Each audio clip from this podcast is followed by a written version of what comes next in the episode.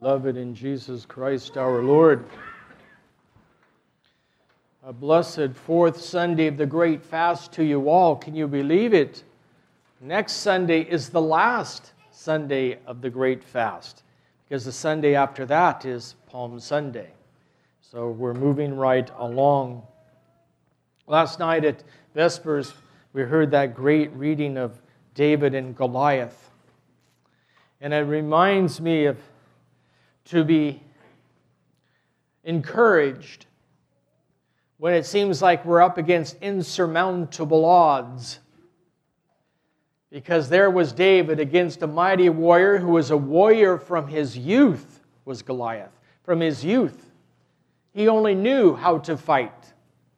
That was his life.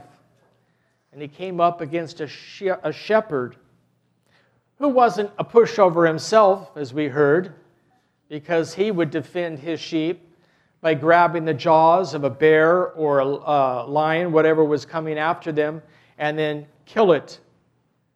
But still, we have this great vision of this giant and this heavy armor and mighty spear and shield and all of that. And this shepherd boy with a staff and a sling and a rock. And isn't it the way God always works?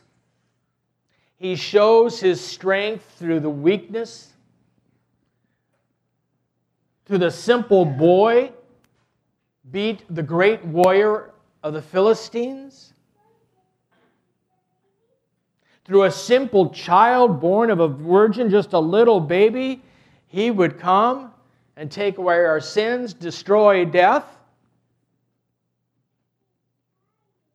and rise and give us new life when it seemed like all was lost and he laid in the tomb, not even that could destroy it, destroy him or our hope.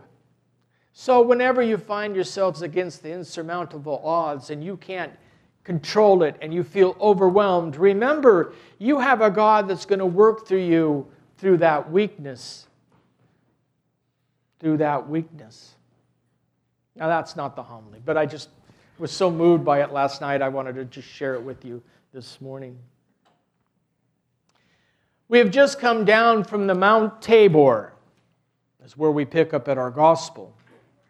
Jesus was up there and had the great transfiguration. Peter, James, and John saw as much as the glory of they could behold. Jesus himself didn't change, but the veil before their eyes was removed, and we, they could see his glory, the splendor of who he really was. And when they were done, Jesus told them, Don't tell anybody of this until the Son of Man rises from the dead. Now, he was trying to encourage them that when that time comes, you don't need to flee, you don't need to panic. All is not lost. Remember David and Goliath. So he comes down the mountain. And he's met by a crowd. And he asks them, What's going on?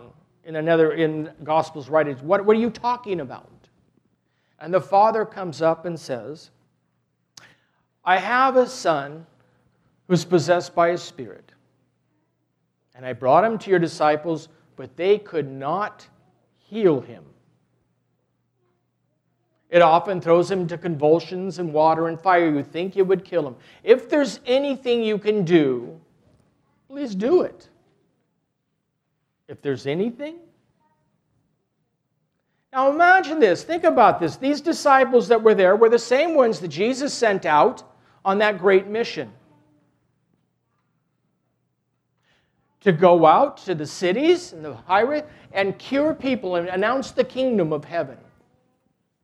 And they cured people of their illnesses and diseases. And they came back praising God and telling Jesus, even the demons are subject to us in your name.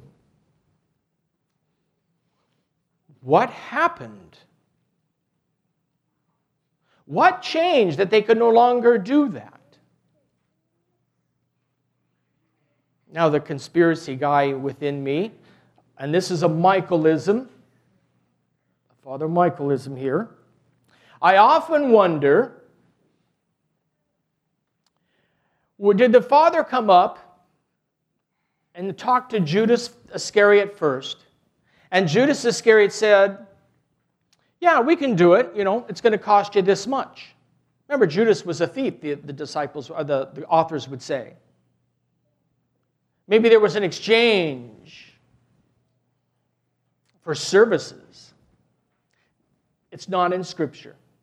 The fathers don't even talk about it. It's just, just interesting. But it's not against anything we know about Judas Iscariot. Whatever it was, and most likely pride, they couldn't do it.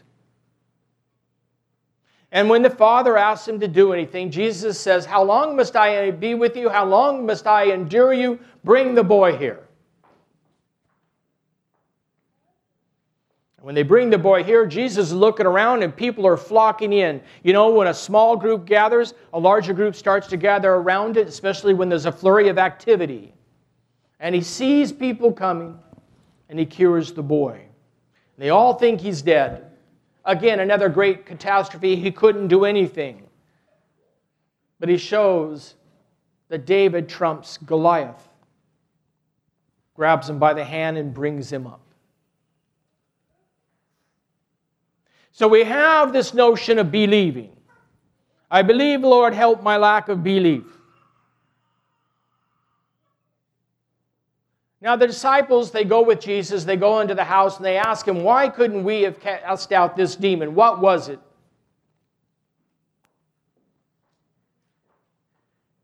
And Jesus says, This kind can only come out by prayer and fasting. Some translations will just have prayer, but most of them, and the fathers will talk about prayer and fasting. So the fasting goes with it.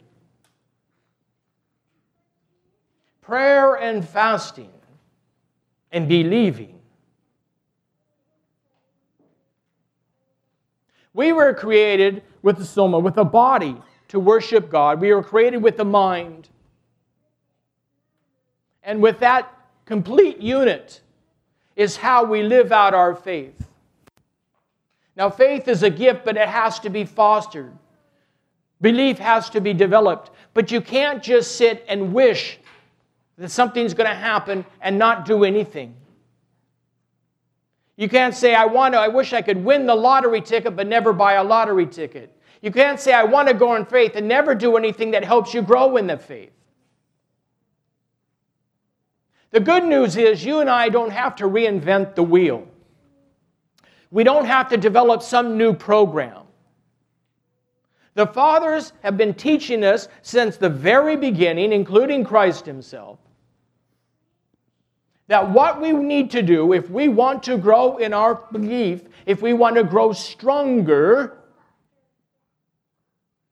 is to do the things he told us to do. One of them was prayer, the other was fasting. Now, the reason this gospel is chosen today is because of this very fact. Because we're in Lent.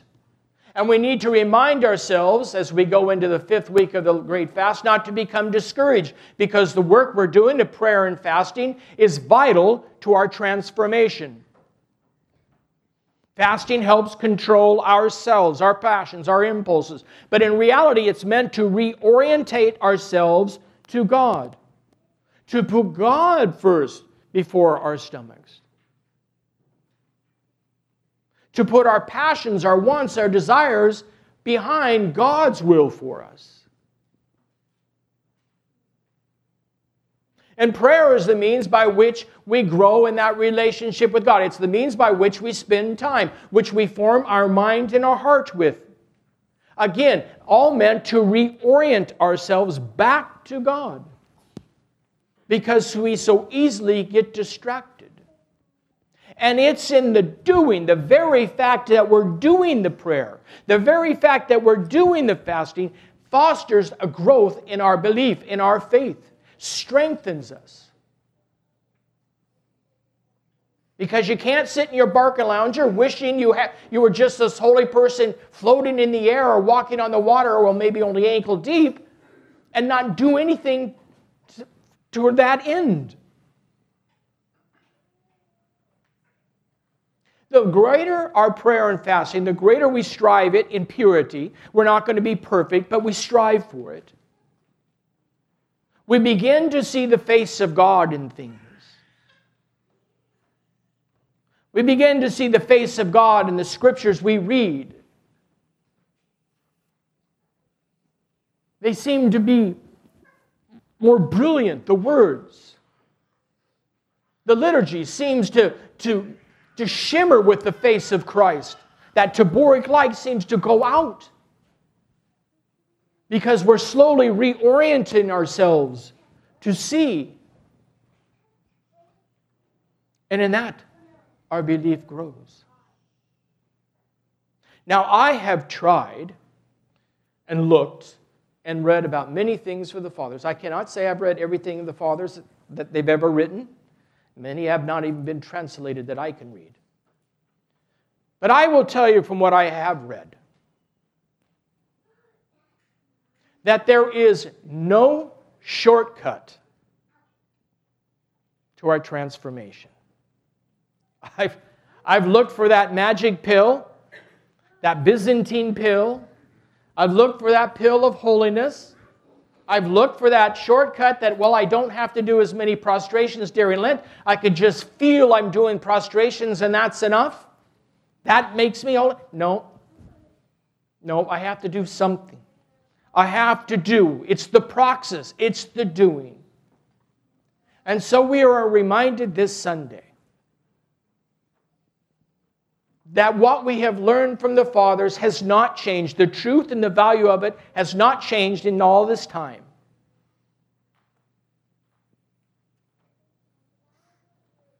This Sunday is the Sunday of St. John of Climacus. He wrote the Ladder of Divine Ascent. He's chosen for this particular reason as a man who lived a great asceticism. He's not really known for any miracles, but what he's known is for spiritual works that he did, that writing he did. The 30 steps to climb the ladder towards deification. It's read in every monastery. It's supposed to be read in every monastery during Lent throughout the world. And in many homes it is. I myself can't seem to get past step six because I realize, man, I'm not anywhere close to step one yet. I got to go back down and strive again. So every year I open it up with good intentions. By the time I get to six, I go, now what was one again? There's no easy way around it. But we've got to do it. But if we do it knowing what the outcome is, and that's theosis, our deification, our communion with God in its fullness, if that's the relationship you want, the one that you believe in press, that we profess in this liturgy, if that's what you want, then won't you do what it takes?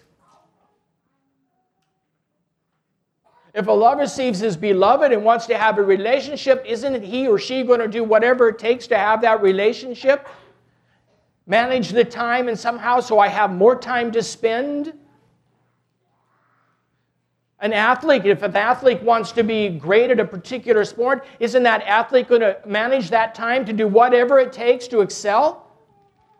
Sacrifice whatever it takes to sacrifice so that it can be moved, so he can move in the direction he would like to go? The same is in our spiritual life. That's what St. John of Climacus is trying to teach us. And next Sunday, we'll hear about St. Mary of Egypt.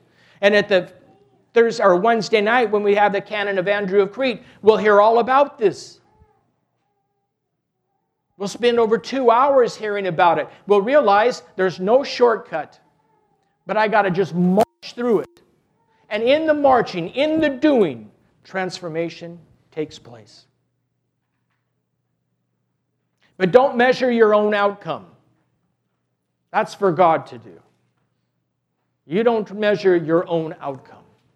Maybe your spiritual father can do that, but not you. It's because we either go two directions I'm a complete failure, or man, I'm already walking on water and I've only made three prostrations. I'm amazing. So, if you're like the Father saying, I believe, Lord, help my lack of belief, then do something about it. Show the Lord that you're serious about wanting to believe more, have a stronger faith by setting about doing the things He's called us to do. And it starts as something as simple and as challenging as being consistent and faithful in our prayer and in our fasting. In these, we will grow in our belief. In these, we will grow in holiness.